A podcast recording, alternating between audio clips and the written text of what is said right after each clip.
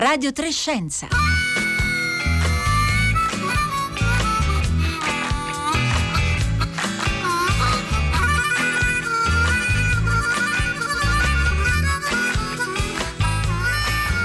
Mercoledì 11 agosto da Paolo Conte un cordiale buongiorno a tutti gli ascoltatori e ascoltatrici di Radio Trescenza,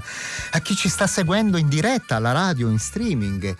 e anche buongiorno, buonasera o chissà anche buonanotte a chi ci sta ascoltando in differita dopo aver scaricato questa puntata dal sito di Radio Trescenza presente sulla piattaforma raiplayradio.it.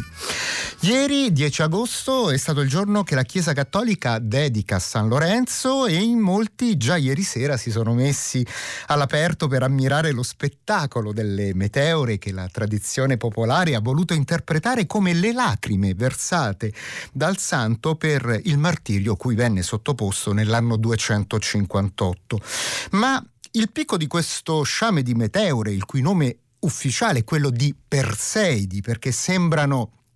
irradiarsi, ma è solo un'apparenza, dalla costellazione di Perseo, il picco, dicevo, eh, verrà raggiunto proprio nel corso di questa prossima notte, dunque tra l'11 e il 12 agosto. E allora, prendendo spunto dalle Perseidi, dedichiamo la puntata di oggi all'esplorazione del cielo visibile in questo periodo dell'anno. A farci da guida saranno un libro appena pubblicato e il suo autore, che ci condurranno tra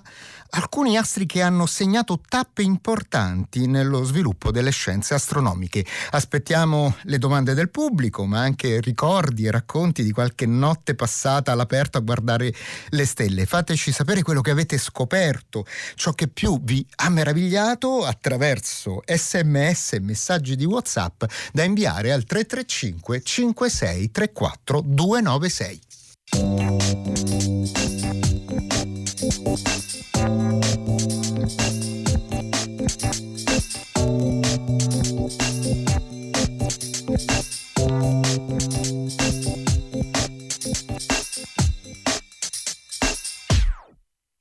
Buongiorno Albino Carbognani.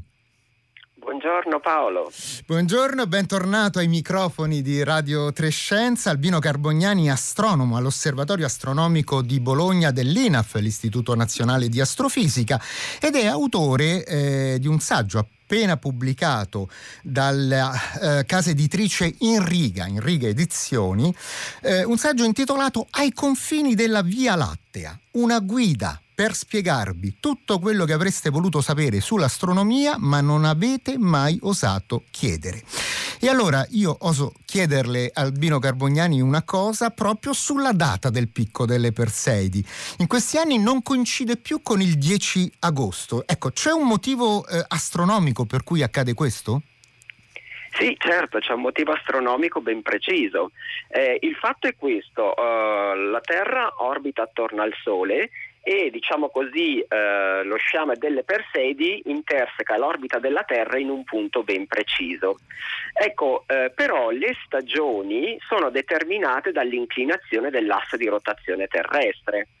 E però eh, l'asse di, eh, di, rotazione terrestre eh, non ha una direzione fissa nello spazio, ma ruota lentamente con un periodo di 26.000 anni per effetto della precessione degli equinozi. Ragion per cui diciamo, tutte le stagioni ruotano assieme all'asse di rotazione terrestre e visto che invece la intersezione fra lo sciame delle Perseidi e l'orbita terrestre resta fissa, allora c'è uno spostamento temporale. Tanto è vero che adesso diciamo, il massimo del picco delle Perseidi cade appunto fra la notte del 12 e 13 agosto. Ecco, lei ci sta parlando delle Perseidi come eh, uno sciame, un, un, immagino sia un, uno sciame di particelle, rilasciate da chi, da che cosa? Esattamente, sono uno sciame di particelle, di piccoli sassolini, se vogliamo chiamarli così, con dimensione dell'ordine del millimetro, rilasciati da una cometa che orbita attorno al Sole, che si chiama Swift-Tuttle, che ha un periodo orbitale di 133 anni, quindi diciamo ogni 133 anni circa questa cometa fa il passaggio ravvicinato con il Sole. Però eh, una cometa emette nello spazio una uh, quantità di gas e polveri la, tutte le volte che fa eh, diciamo così, il passaggio vicino al Sole e quindi questi frammenti, questi detriti si sono distribuiti lungo tutta l'orbita della cometa, ragion per cui quando la Terra appunto nella, nelle notti attorno al 12-13 agosto intercetta la parte più densa di queste sciame di particelle, queste entrano a grandissima velocità, 60 km al secondo, nell'atmosfera terrestre, si vaporizzano istantaneamente generando quella scia luminosa che eh, gli astronomi chiamano meteora o che più popolarmente viene chiamata stella cadente, anche se diciamo così non ha niente a che fare con una stella che cade. E stasera quante ce ne possiamo aspettare? Ogni ora, ogni minuto, vediamo un po'. Beh, eh, diciamo è uno fra gli sciami più intensi osservabili durante l'anno, ovviamente non è l'unico sciame di meteore, ce ne sono diversi perché l'orbita della Terra interseca diverse orbite cometarie, ma diciamo nel momento del massimo ci si, possono, ci si può aspettare di vedere un centinaio di meteore all'ora in condizioni ideali però, eh, quindi bisogna essere ben attrezzati e in un posto buio. e ci chiedono, ci chiede Moreno da Bologna al 335 56 34 296 qual è l'orario più favorevole? Eh, bisogna fare un po' le ore piccole, nel senso che dalle 23 del 12 agosto in poi il numero di meteore sarà diciamo sempre più elevato e bisognerà aspettare che il radiante che come eh, giustamente ricordava lei cade nella costellazione del Perseo si alzi sopra l'orizzonte e quindi diciamo le 2 le 3 di notte del 13 eh, agosto diciamo sono le ore ideali per eh, percepire meglio il numero massimo di meteore. Un ascoltatore o ascoltatrice che non si firma uh, ci scrive: Ieri sera, guardando le stelle, ho visto un'esplosione in due tempi. Sapete che cos'era? Era forse una stella cadente? Chissà Albino Carbognani.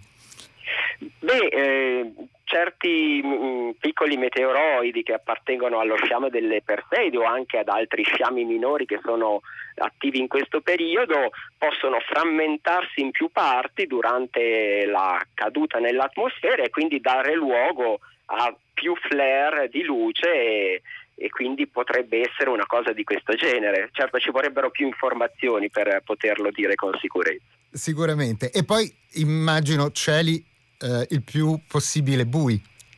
Certamente l'osservazione delle Perseidi non è possibile dal, dalle città o dai cieli con un alto inquinamento luminoso, quindi bisogna proprio andare in campagna o meglio eh, sull'Appennino, sulle Alpi eh, alla ricerca dei cieli più bui, eh, sdraiarsi per terra, magari su una sedia a sdraio per non stare proprio a contatto con il terreno e guardare verso l'alto, non tanto nella direzione della costellazione del Perseo che si trova a nord-est, ma proprio verso lo zenit, verso le costellazioni estive del, del Cigno, eh, della Lira, eccetera, dove è più facile vedere meteore con delle scie molto lunghe.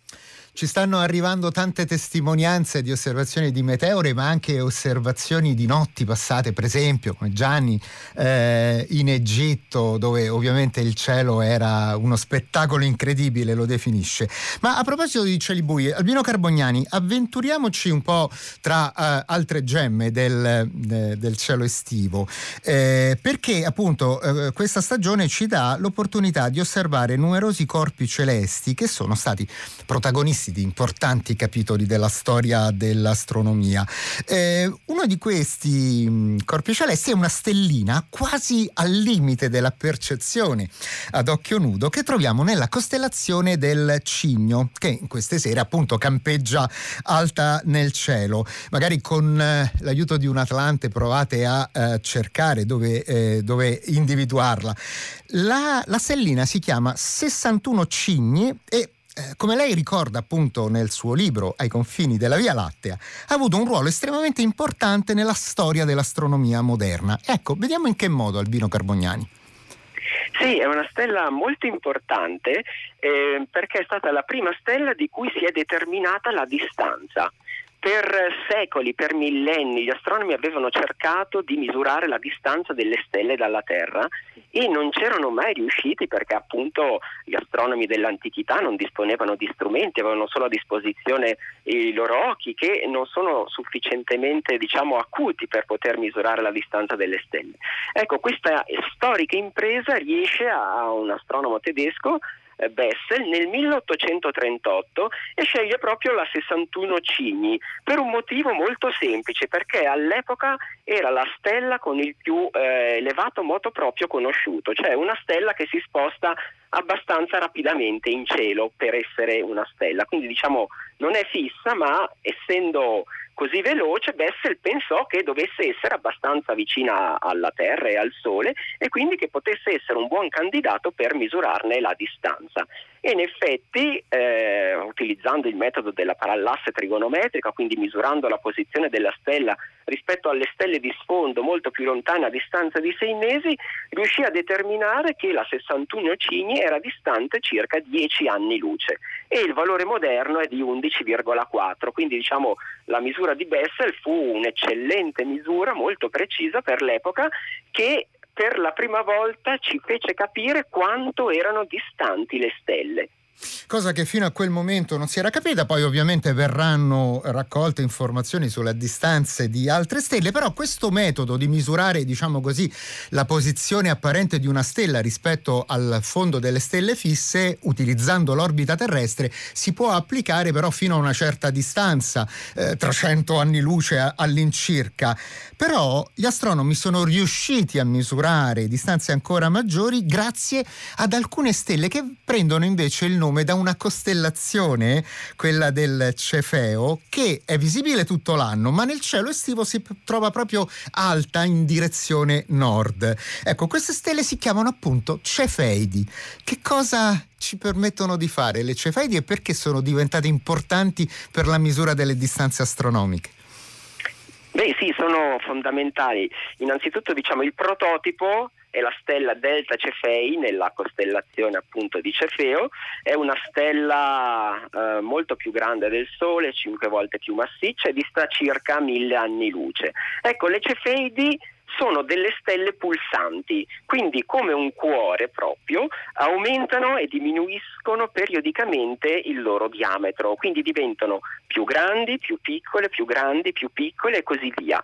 Ecco, eh, hanno un periodo ben definito e si è trovato, anzi è stato trovato dal, da Henriette Levy nel 1912 che eh, più è luminosa la cefeide, maggiore è il periodo di eh, variazione della luminosità. E quindi, visto che sono stelle molto molto brillanti, mille, diecimila, centomila volte più brillanti del nostro Sole, è stato possibile calibrare una relazione fra il periodo di oscillazione della luminosità e la luminosità media e in questo modo osservando le cefeidi eh, nelle galassie esterne alla nostra, misurandone semplicemente il periodo, si può stabilire quanto è intrinsecamente luminosa e dal confronto con la luminosità apparente risalire alla distanza delle galassie. Quindi le Cefeidi ci hanno aperto la via per capire quanto è esteso il nostro universo. Infatti fu proprio grazie alle Cefeidi che per la prima volta nel 1930 Edwin Hubble quello che scoprì l'espansione dell'universo, misurò la distanza della galassia di Andromeda e quindi si capì che la galassia di Andromeda non era un qualcosa interno alla nostra Via Lattea, ma era una galassia esterna altrettanto grande e da qui eh, si capì che effettivamente l'universo era in espansione. Eh, Albino Cardobognani, nel suo libro eh, Ai confini della Via Lattea, lei ci ricorda che eh, le, le, le stelle cambiano luminosità su scale di tempi anche molto brevi come appunto eh, le cefeidi, ma su scale di tempi eh, enormi, estremamente dilatate, che si misurano in milioni o miliardi di anni, le stelle, eh, lei ci ricorda, cambiano anche di colore. E noi che nel cielo vediamo stelle a differenti stadi evolutivi, davvero possiamo dire che ne vediamo di tutti eh, i colori. In queste serie, per esempio, a sud campeggia rossa una stella che si chiama Antares. Allora, quale eh, correlazione c'è tra il colore di una stella e il suo stadio evolutivo?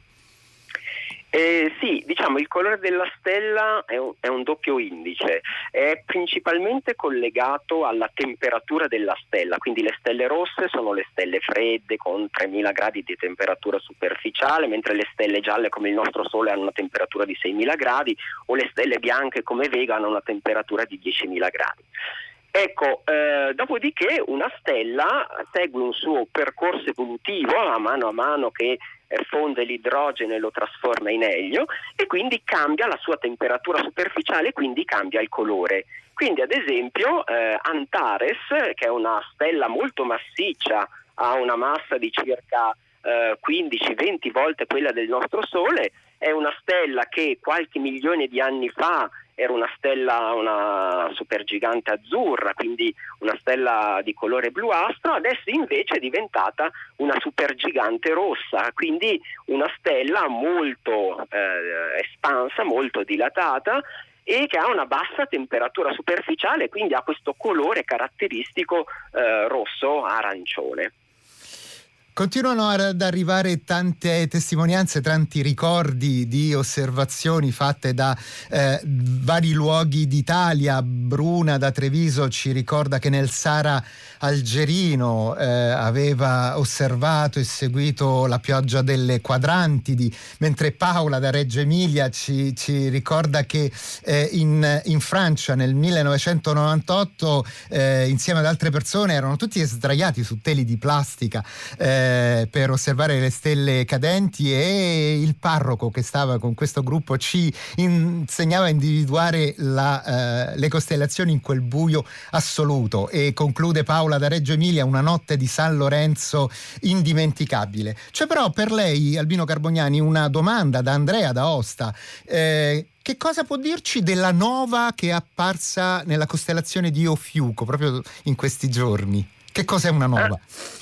Sì, beh, in realtà la RS Fiuchi, che è diciamo, la stella che è diventata visibile a occhio nudo in questo periodo, è una variabile cataclismica, quindi si tratta di un sistema binario, una gigante rossa attorno a cui gira una nana bianca e la nana bianca, eh, diciamo così, aspira materia per effetto della gravità dalla gigante rossa. Questa materia si accumula sulla nana bianca e quindi ogni tot anni la nana bianca diciamo, eh, esplode superficialmente, quindi non tutta la stella viene, eh, non viene distrutta la stella, ma diciamo gli strati più superficiali entrano eh, in combustione e quindi c'è questa esplosione, questo aumento di luminosità, quindi la stella che normalmente è invisibile a occhio nudo in queste sere è visibile, anche se debolmente al limite della visibilità a occhio nudo, eh, appunto eh, nella, nella, costellazione del, um, di Ofiuco. Di. Ovviamente non è un evento distruttivo come invece nel caso di una supernova. Ovviamente no, no, no, infatti è, è fra le poche diciamo, variabili cataclismiche ricorrenti, e quindi periodicamente diciamo, il fenomeno si ripete, infatti è stato seguito fin dall'inizio del 1900, quindi diciamo, non è una novità questa cosa, però comunque è sempre interessante perché ci permette eh, di capire sempre meglio la fisica di questi sistemi cataclismici, come vengono chiamati dagli astronomi. Albino Carbognani, passiamo adesso a un'altra debole stellina di un'altra costellazione, quella del Pegaso, che in queste sere, eh, costellazione che in queste sere estive è già tutta sopra l'orizzonte, orizzonte orientale, alle 22.30. La stellina è 51 Pegasi. Anche questa necessita, come le altre che abbiamo citato, e anche come la nova di Ofiuco, eh, di cieli molto bui per essere avvistata, ma vale la pena cercarla perché è una stellina che ha fatto vincere recentemente un premio Nobel per la fisica. Allora, vediamo eh, di eh, raccontare perché è stata così importante questa stella per la storia dell'astronomia. Sì, diciamo è stata una pietra miliare, la 51 Pegasi. Si tratta di una stella simile al Sole, a circa 48 anni luce di distanza da noi, e nel 1995 per la prima volta fu scoperto un pianeta in orbita attorno a questa stella e per questa scoperta i due autori, Maiore e Pelot, eh, vinsero appunto il, eh, hanno vinto da poco, da pochi anni il premio Nobel. E eh, è stata una pietra miliare perché per la prima volta venne proprio scoperto un pianeta attorno ad una stella simile eh, al nostro Sole. Questo pianeta ha una massa almeno la metà del nostro Giove e ha la particolarità di orbitare molto vicino alla stella, tanto è vero che il periodo orbitale è di poco più di 4 giorni e orbita vicinissimo alla stella, solo 8 milioni di chilometri, quindi molto più vicino di Mercurio al Sole, ragion per cui questo pianeta è, viene chiamato un Giove caldo, proprio perché diciamo, è simile al nostro Giove, ma essendo molto vicino ha un'elevata temperatura eh, superficiale. E ovviamente non è l'unico, se ne sono stati scoperti tantissimi altri e al giorno d'oggi il numero di pianeti extrasolari confermati viaggia attorno ai 5.000 e siamo solo agli inizi delle scoperte. Però diciamo questo particolare pianeta è stato diciamo, il primo, quello che ha aperto la via alla scoperta dei pianeti extrasolari. Infatti nel suo libro Albino Carbognani, intitolato Ai confini della Via Lattea, in riga edizioni, lei dedica molte pagine proprio alle, agli esopianeti, ai pianeti di altre stelle, perché poi ehm, dopo quella scoperta abbiamo ehm, individuato migliaia eh, di nuovi pianeti, alcuni grandi come la Terra, altri più, eh, più grandi ancora, simili per per capirci, al nostro Giove, al nostro Saturno, però certamente in posizioni molto differenti da eh, come noi vediamo i pianeti nel nostro sistema solare, i rocciosi tutti vicini al Sole, i gassosi tutti nelle zone eh, periferiche. Il, eh, diciamo così, il mondo degli esopianeti ci ha abituato invece a uno zoo di situazioni molto, molto diverse. Così. Esattamente, è così e anzi il, eh, prima conoscevamo solo il nostro sistema solare, non avevamo altri sistemi planetari con cui confrontarci. Adesso aver eh, scoperto tutta questa tipologia di sistemi planetari, anche molto diversi dal nostro, ci permettono di capire meglio quali sono i processi fisici che sono in atto quando si formano i pianeti attorno ad una stella, quindi i processi fisici che avvengono nel disco protoplanetario. Quindi confrontando tutti questi sistemi planetari diversi riusciamo a capire anche meglio come si è eh, formato e come è evoluto il nostro stesso sistema solare. Dunque, eh, un, tra i messaggi che stanno arrivando, che stiamo pubblicando sul sito di Radio 3, c'è quello di Rosanna da Napoli che ci ricorda che l'anno scorso era stata con altri ospiti in un agriturismo e che stavano osservando con un uh, telescopio portatile eh, anche gli anelli di Saturno. Ecco, eh, volevo ehm, soffermarmi anche eh, su Saturno e su Giove perché in questo periodo questi due pianeti si trovano in condizioni favorevolissime. Allora, dove, eh, innanzitutto, in che direzione guardare e, e che cosa possiamo osservare se usiamo un piccolo telescopio amatoriale?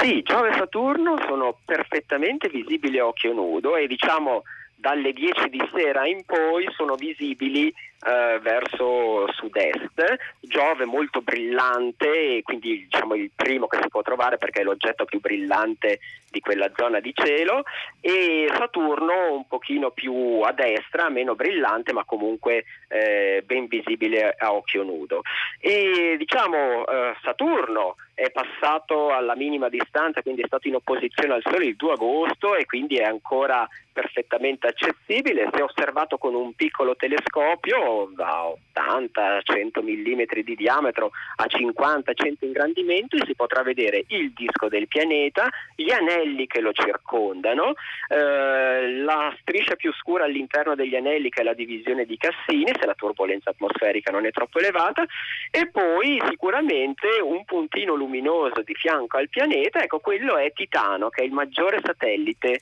eh, di Saturno e anzi eh, fra i satelliti del Sistema Solare è quello che possiede eh, l'atmosfera più densa e eh, un pochino più eh, verso est Giove molto brillante, anche lì con un piccolo telescopio come quello di prima sarà possibile vedere le bande eh, equatoriali del pianeta, quindi eh, apprezzare le strutture, le principali strutture atmosferiche e poi sarà possibile vedere quattro puntini luminosi allineati lungo l'equatore del pianeta, quelli sono i quattro satelliti eh, galileani scoperti proprio da Galileo nell'inverno eh, del 1610. Quindi con, anche già con un piccolo telescopio su Giove e Saturno è possibile scoprire, vedere soprattutto delle cose estremamente interessanti che si trovano descritte sui libri, ma vederle con i propri occhi è tutta un'altra cosa. E ovviamente l'osservazione dei pianeti e anche della Luna eh, eh non, eh, non, richiede necessariamente cieli eh, bui, questa si può fare anche in condizioni di inquinamento luminoso, anche di una città, è così Albino Carbognani? Sì, esattamente, mentre prima per l'osservazione delle meteore bisogna cercare i luoghi più bui, eccetera, per poterle vedere, eh, nel caso dei pianeti come Giove, Saturno e anche la Luna si può usare un piccolo telescopio da una grande città senza nessunissimo problema, a patto proprio di non andare sotto al lampione, ma insomma un posto ragionevolmente riparato dalla luce diretta si trova sempre e quindi lo studio dei pianeti e della Luna può essere fatto agevolmente anche dalle grandi città senza nessun problema. Dunque abbiamo ancora un paio di minuti e ci sono due domande che ritornano sul tema con cui abbiamo aperto, quindi le Perseidi, le stelle cadenti di San Lorenzo, ma non si esauriscono dopo un po', ci chiede un ascoltatore. Eh, beh, no, cioè ci vogliono decine di migliaia di anni prima di esaurire uno sciame, anche perché la cometa è in orbita attorno al Sole, tutte le volte che fa un passaggio perde materiale, quindi la corrente viene rifornita, quindi prima che si esaurisca la cometa possono passare quei 10.000, 20.000 anni, dopodiché i meteoroidi vengono dispersi per effetto delle forze gravitazionali dei pianeti, della pressione della radiazione, eccetera però ci vogliono diciamo quei 10-20 mila anni prima di disperdere una corrente di meteoroidi, ragione per cui parleremo di Perseidi ancora per un po'. Un'altra domanda era, ma questo flusso di particelle non può essere pericoloso per i satelliti, e per, per i satelliti artificiali e per la Stazione Spaziale Internazionale? Eh, questa è un'ottima domanda e in effetti diciamo, noi che siamo sulla superficie terrestre siamo protetti dalla nostra atmosfera che vaporizzano i meteoroidi al loro ingresso, quindi non, ho, non, abbiamo nessun problema, però invece i satelliti artificiali e la stazione spaziale, certo, se vengono colpiti anche da un piccolo meteoroide della dimensione di un millimetro ma col, con una velocità di circa 60 km al secondo può essere un problema, può provocare dei danni. E quindi in effetti sì c'è questo Uh, questo problema che ovviamente l'astronauta che si trova a bordo della stazione spaziale è consapevole e che accetta, fa parte dei rischi del mestiere. Fai parte dei rischi del mestiere qualche volta appunto è, è successo no? che dei piccoli corpi abbiano urtato la stazione spaziale internazionale, per fortuna senza certo. creare danni.